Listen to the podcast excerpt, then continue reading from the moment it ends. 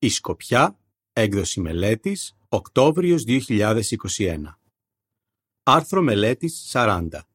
Αυτό το άρθρο θα εξεταστεί την εβδομάδα από έξι έως δώδεκα Δεκεμβρίου.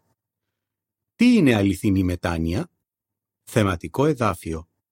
Έχω έρθει να καλέσω αμαρτωλούς σε μετάνοια. Λουκάς πέντε τριάντα δύο.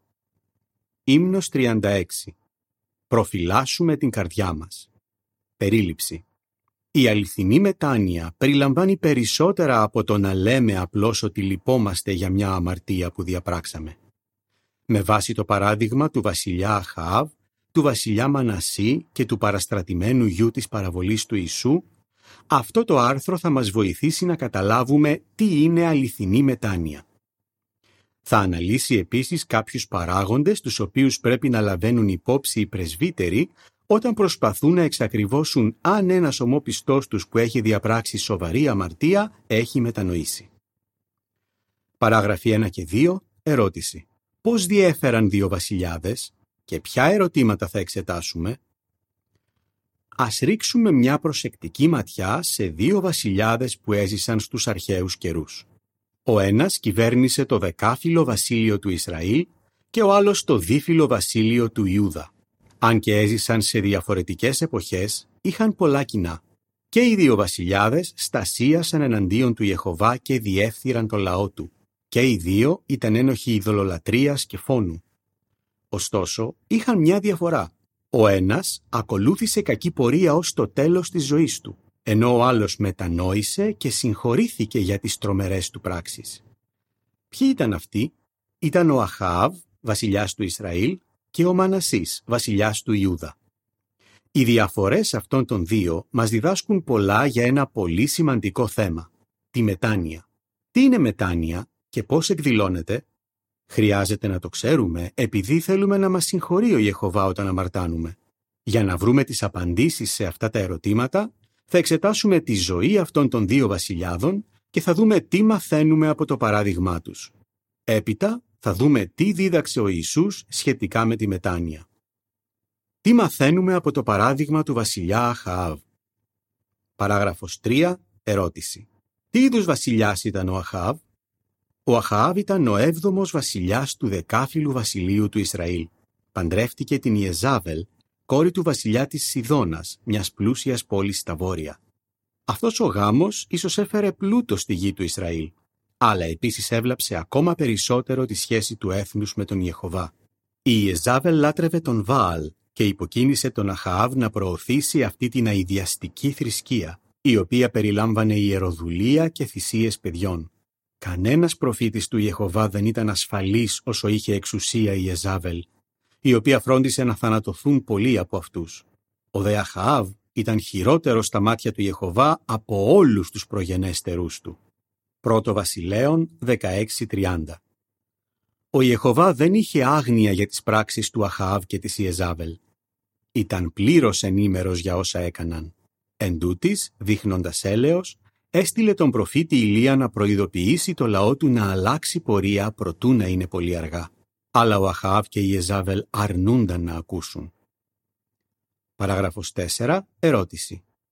Ποια καταδίκη απαγγέλθηκε στον Αχαάβ και πώς αντέδρασε εκείνος? Τελικά, η μακροθυμία του Ιεχωβά εξαντλήθηκε. Ο Ιεχωβά έστειλε τον Ηλία να μεταδώσει ένα άγγελμα καταδίκης στον Αχαάβ και στην Ιεζάβελ. Ολόκληρη η οικογενειακή τους γραμμή επρόκειτο να εξοντωθεί. Τα λόγια του Ηλία συγκλώνησαν τον Αχαάβ. Όλος παραδόξος, εκείνος ο αλαζόνας ταπείνωσε τον εαυτό του. Πρώτο Βασιλέον είκοσι ένα, δεκαεννιά έως είκοσι εννιά. Παράγραφοι πέντε και έξι. Ερώτηση. Τι δείχνει ότι ο Αχαάβ δεν είχε μετανοήσει αληθινά? Αν και ο Αχαάβ ταπείνωσε τον εαυτό του σε εκείνη την περίπτωση, η μετέπειτα διαγωγή του έδειξε ότι δεν είχε μετανοήσει αληθινά. Δεν προσπάθησε να εξαλείψει τη λατρεία του Βάαλ από το βασίλειό του, ούτε προώθησε τη λατρεία του Ιεχωβά. Ο Αχαάβ έδειξε και με άλλους τρόπους ότι δεν είχε μετανοήσει. Αργότερα, όταν ο Αχαάβ προσκάλεσε τον καλό βασιλιά Ιωσαφάτ του Ιούδα να πολεμήσει μαζί του τους Συρίους, ο Ιωσαφάτ πρότεινε να συμβουλευτούν πρώτα έναν προφήτη του Ιεχωβά.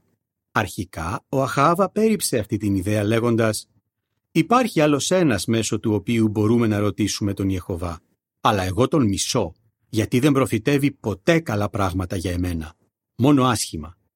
Παρόλα αυτά, συμβουλεύτηκαν τον προφήτη Μιχαΐα. Ασφαλώς, ο άνθρωπος του Θεού προείπε συμφορά για τον Αχαάβ. Αντί να ζητήσει μετανοημένος τη συγχώρηση του Ιεχωβά, ο πονηρός Αχαάβ έριξε τον προφήτη στη φυλακή. Πρώτο Βασιλέων είκοσι δύο, επτά έως εννιά, είκοσι τρία και είκοσι επτά. Παρότι ο βασιλιάς κατάφερε να φυλακίσει τον προφήτη του Ιεχωβά, δεν μπορούσε να εμποδίσει την εκπλήρωση της προφητείας. Στη μάχη που ακολούθησε, ο Αχαάβ σκοτώθηκε. Τα ακόλουθα αποτελούν περιγραφή της εικόνας που εξετάζεται σε συνδυασμό με τις παραγράφους πέντε και έξι. Ο βασιλιάς Αχαάβ προστάζει θυμωμένος τους φρουρούς του να βάλουν στη φυλακή τον προφήτη του Ιεχωβά τον Μιχαΐα. Η λεζάντα αναφέρει, δείχνοντας ότι δεν είχε μετανοήσει πλήρως, ο βασιλιάς Αχαάβ έριξε τον προφήτη του Θεού στη φυλακή. Παράγραφος επτά. Ερώτηση. Πώς χαρακτήρισε ο Ιεχωβά τον Αχαάβ μετά τον θάνατό του? Μετά τον θάνατο του Αχαάβ, ο Ιεχωβά αποκάλυψε πώς έβλεπε εκείνον τον άνθρωπο. Όταν ο καλός βασιλιάς Ιωσαφάτ γύρισε πίσω ασφαλής, ο Ιεχωβά έστειλε τον προφήτη Ιού να τον επιπλήξει για το ότι συμμάχησε με τον Αχαάβ. Ο προφήτης του Ιεχωβά είπε «Είναι σωστό να βοηθάς τους πονηρούς και να αγαπάς εκείνους που μισούν τον Ιεχωβά?» Δεύτερο Χρονικών δεκαεννιά, ένα και δύο. Τώρα σκεφτείτε, αν η μετάνοια του Αχαάβ ήταν γνήσια, σίγουρα ο προφήτης δεν θα τον χαρακτήριζε πονηρό άνθρωπο που μισούσε τον Ιεχωβά. Είναι σαφές ότι αν και ο Αχαάβ είχε δείξει κάποια μεταμέλεια, ποτέ δεν μετανόησε πλήρως. Παράγραφος οκτώ. Ερώτηση. Τι μαθαίνουμε για τη μετάνοια από το παράδειγμα του Αχαάβ? Τι μαθαίνουμε από το παράδειγμα του Αχαάβ? Όταν ο Αχαάβ άκουσε το άγγελμα του Ηλία για τη συμφορά που θα έβρισκε την οικογενειακή του γραμμή, αρχικά ταπείνωσε τον εαυτό του. Αυτή ήταν μια καλή αρχή. Αλλά οι μετέπειτα πράξεις του έδειξαν ότι δεν είχε μετανοήσει μέσα στην καρδιά του. Επομένως, η μετάνοια πρέπει να περιλαμβάνει περισσότερα από το να εκφράζει κάποιος προσωρινά τη λύπη του. Ας εξετάσουμε ένα άλλο παράδειγμα το οποίο θα μας βοηθήσει να καταλάβουμε τι περιλαμβάνει η αληθινή μετάνοια. Τι μαθαίνουμε από το παράδειγμα του βασιλιά Μανασσή? Παράγραφος εννιά. Ερώτηση. Τι είδους βασιλιάς ήταν ο Μανασσής? Περίπου δύο αιώνες αργότερα, ο Μανασσής έγινε βασιλιάς του Ιούδα. Ίσως να ήταν χειρότερος και από τον Αχαάβ. Διαβάζουμε. Έκανε σε μεγάλη κλίμακα το κακό στα μάτια του Ιεχωβά για να τον προσβάλλει. Δεύτερο Χρονικών τριάντα τρία, ένα έως εννιά. Ο Μανασσής έχτισε θυσιαστήρια για ειδωλολατρικούς θεούς και μάλιστα τοποθέτησε μια γλυπτή εικόνα του ιερού στήλου, πιθανότατα ένα σύμβολο της λατρείας του σεξ, μέσα στον Άγιο Ναό του Ιεχωβά. Ασκούσε μαγεία, μαντεία και μαγκανία. Επίσης, έχισε πάρα πολύ αθώο αίμα. Ανάμεσα στους φρικτούς του φόνους ήταν και το ότι έκαψε τους ίδιους του τους γιους ως θυσία σε ψεύτικους θεούς. Δεύτερο Βασιλέων είκοσι ένα, έξι, επτά, δέκα, έντεκα και δεκαέξι. Παράγραφος δέκα. Ερώτηση. Πώς διαπαιδαγώγησε ο Ιεχωβά τον Μανασσή και πώς ανταποκρίθηκε ο βασιλιάς? Όπως ο Αχαάβ, έτσι και ο Μανασσής αγνοούσε πεισματικά τις προειδοποιήσεις που του έδινε ο Ιεχωβά μέσω των προφητών του. Τελικά, ο Ιεχωβά έφερε εναντίον του Ιούδα τους αρχιστράτηγους του βασιλιά της Ασσυρίας και αυτοί έπιασαν τον Μανασσή με άγκιστρα και τον έδεσαν με δύο χάλκινα δεσμά και τον πήραν στη Βαβυλώνα. Εκεί, φυλακισμένος σε ξένο τόπο, ο Μανασσής προφανώς κάθισε και σκέφτηκε σοβαρά. Ταπείνωνε πολύ τον εαυτό του ενώπιον του Θεού των προπατόρων του. Αλλά δεν σταμάτησε εκεί. Εκλιπαρούσε τον Ιεχωβά τον Θεό του για εύνοια. Μάλιστα, ο Μανασσής προσευχόταν συνεχώς σε εκείνον. Αυτός ο πονηρός άνθρωπος άλλαζε. Άρχισε να βλέπει τον Ιεχωβά ως Θεό του και προσευχόταν με επιμονή σε αυτόν. Δεύτερο Χρονικών τριάντα τρία, δέκα έως δεκατρία. Παραγράφος έντεκα. Ερώτηση. Σύμφωνα με τα εδάφια δεύτερο χρονικών τριάντα τρία, δεκαπέντε και δεκαέξι, πώς έδειξε ο Μανασσής ότι είχε μετανοήσει αληθινά? Ο Ιεχωβά απάντησε στις προσευχές του Μανασσή. Είδε τις αλλαγές στην καρδιά εκείνου του ανθρώπου, τις οποίες φανέρωναν οι προσευχές του.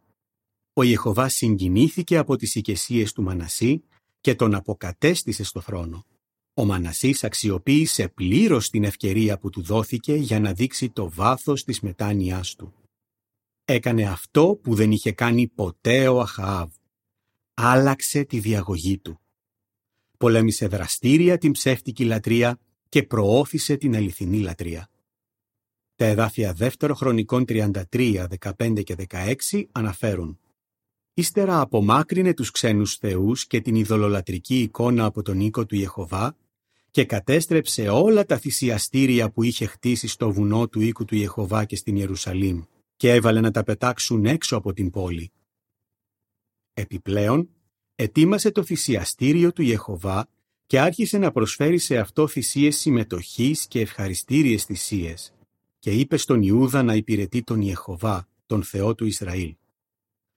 Αυτό ασφαλώς απαιτούσε θάρρος και πίστη, διότι ο Μανασσής υπήρξε κακή επιρροή για την οικογένειά του, τους ευγενείς του και το λαό του επί δεκαετίες. Αλλά τώρα, στα τελευταία του χρόνια, ο Μανασσής προσπάθησε να διορθώσει ως έναν βαθμό το κακό που είχε κάνει. Πιθανότατα, αποτέλεσε καλή επιρροή για το μικρό εγγονό του, τον Ιωσία, ο οποίος αργότερα έγινε πολύ καλός βασιλιάς. Τα ακόλουθα αποτελούν περιγραφή της εικόνας που εξετάζεται σε συνδυασμό με την παράγραφο έντεκα. Ο βασιλιάς Μανασσής στέλνει εργάτες να καταστρέψουν τα είδωλα που είχε τοποθετήσει στο ναό. Η λεζάντα αναφέρει: δείχνοντας ότι είχε μετανοήσει αληθινά, ο βασιλιάς Μανασσής πολέμησε την ψεύτικη λατρεία. Παράγραφος δώδεκα. Ερώτηση. Τι μαθαίνουμε για τη μετάνοια από το παράδειγμα του Μανασσή? Τι μαθαίνουμε από το παράδειγμα του Μανασσή? Εκείνος ταπείνωσε τον εαυτό του, αλλά δεν αρκέστηκε σε αυτό. Προσευχόταν, εκλιπαρώντας για έλεος, και άλλαξε την πορεία του. Προσπάθησε σκληρά να διορθώσει τη βλάβη που είχε προξενήσει και επιδίωκε να λατρεύει τον Ιεχωβά και να βοηθάει τους άλλους να κάνουν το ίδιο. Το παράδειγμα του Μανασσή δίνει ελπίδα ακόμα και στους χειρότερους αμαρτωλούς. Βλέπουμε δυναμικές αποδείξεις του ότι ο Ιεχωβά Θεός είναι αγαθός και πρόθυμος να συγχωρεί. Ψαλμός ογδόντα έξι πέντε. Η συγχώρηση είναι εφικτή για εκείνους που μετανοούν αληθινά. Παράγραφος δεκατρία.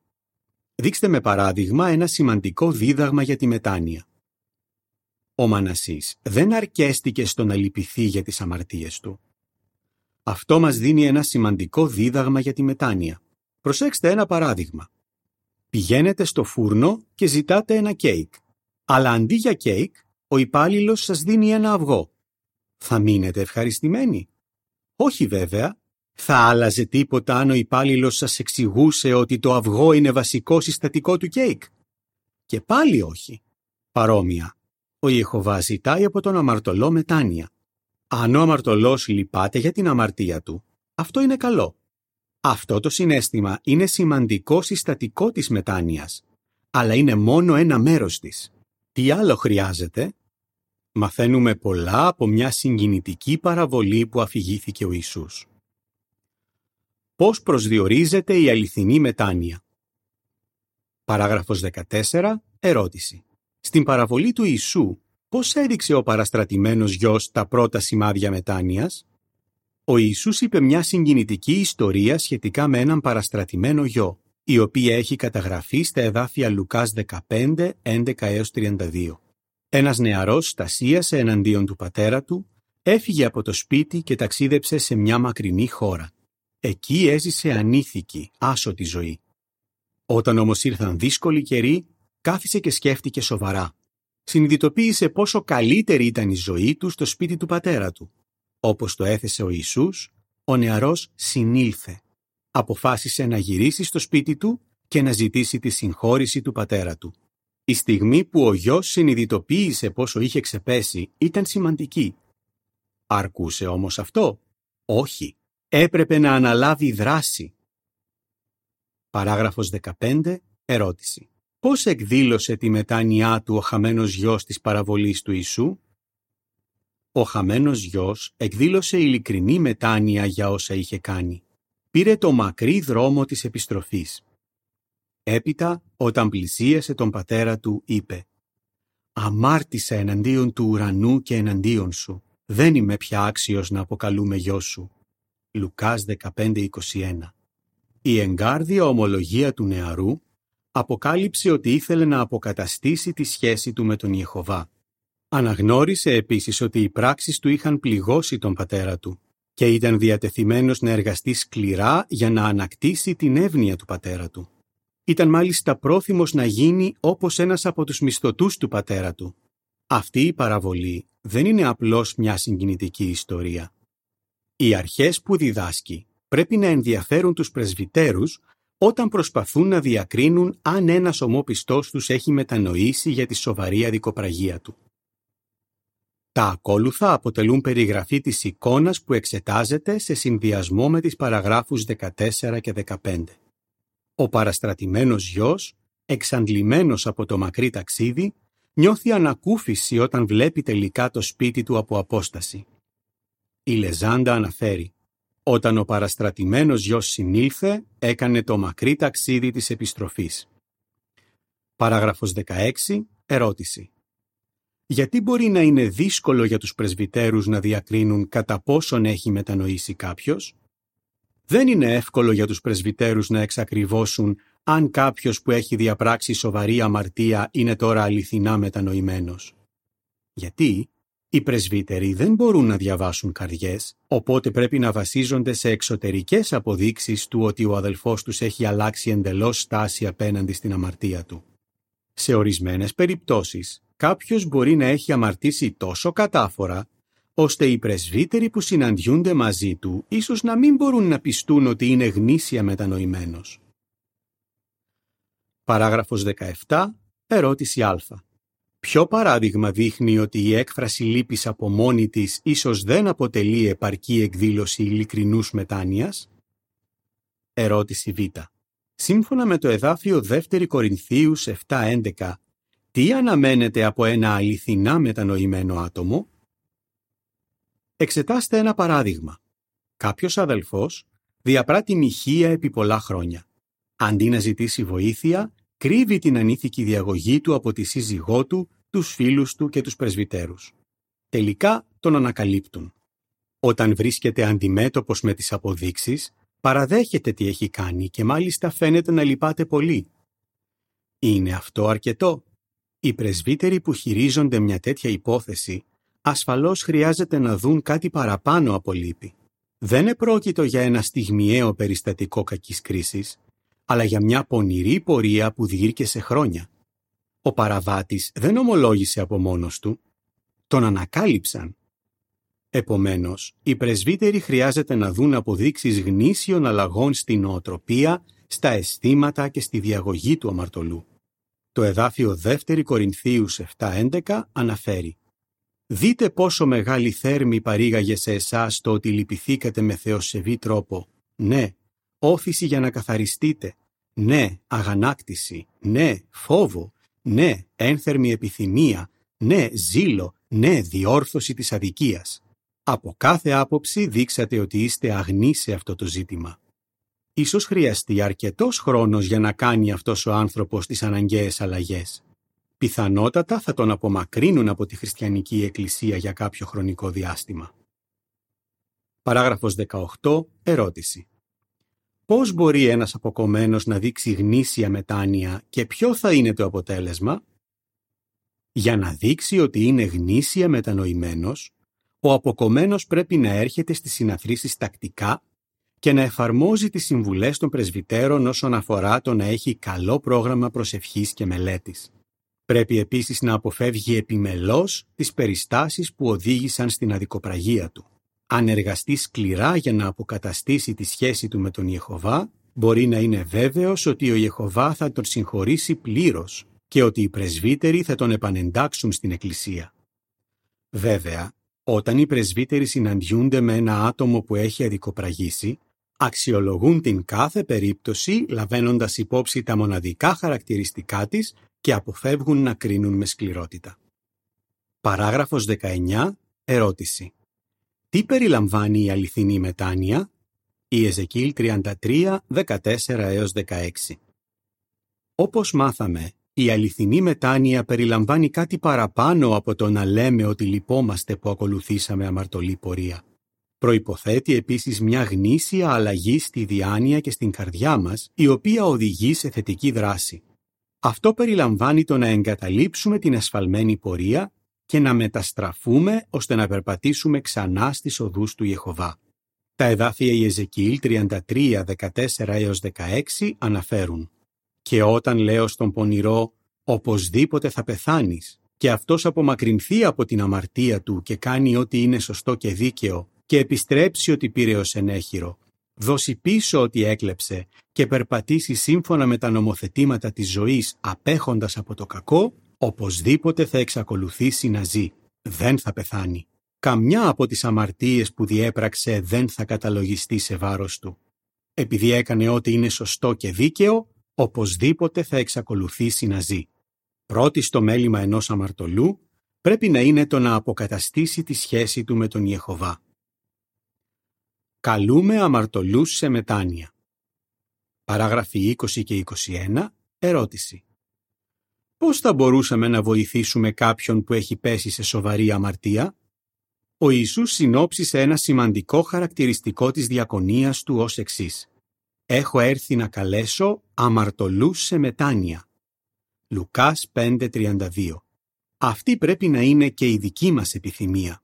Ας υποθέσουμε ότι μαθαίνουμε πως ένας στενός μας φίλος έχει διαπράξει σοβαρή αμαρτία. Τι πρέπει να κάνουμε? Μόνο κακό θα κάνουμε στο φίλο μας αν προσπαθήσουμε να συγκαλύψουμε την αμαρτία του. Έτσι κι αλλιώς, τέτοιες προσπάθειες δεν πετυχαίνουν ποτέ, επειδή ο Ιεχωβά βλέπει. Μπορείτε να βοηθήσετε τον φίλο σας, υπενθυμίζοντάς του ότι οι πρεσβύτεροι θέλουν να βοηθήσουν. Αν ο φίλος σας αρνείται να ομολογήσει στους πρεσβυτέρους, πρέπει να τους ενημερώσετε εσείς για το ζήτημα, δείχνοντας έτσι ότι θέλετε πραγματικά να τον βοηθήσετε. Διακυβεύεται η σχέση του με τον Ιεχωβά. Παράγραφος είκοσι δύο. Ερώτηση. Τι θα εξετάσουμε στο επόμενο άρθρο? Τι γίνεται όμως αν ένας αμαρτωλός έχει προχωρήσει τόσο βαθιά και τόσο πολύ καιρό σε μια πορεία αμαρτίας, ώστε οι πρεσβύτεροι αποφασίζουν ότι πρέπει να αποκοπεί? Θα σήμαινε μήπως αυτό ότι του φέρθηκαν χωρίς έλεος? Στο επόμενο άρθρο θα εξετάσουμε πιο διεξοδικά τον ελεήμονα τρόπο με τον οποίο διαπαιδαγωγεί ο Ιεχωβά τους αμαρτωλούς και θα δούμε πώς μπορούμε να τον μιμούμαστε. Πώς θα απαντούσατε? Τι μαθαίνουμε για τη μετάνοια από το παράδειγμα του βασιλιά Αχαάβ? Τι δείχνει ότι ο βασιλιάς Μανασσής μετανόησε αληθινά? Τι μαθαίνουμε για τη μετάνοια από τον παραστρατημένο γιο της παραβολής του Ιησού? Ύμνος εκατόν τρία. Ποιμένες δώρα σε μορφή ανθρώπων. Τέλος του άρθρου.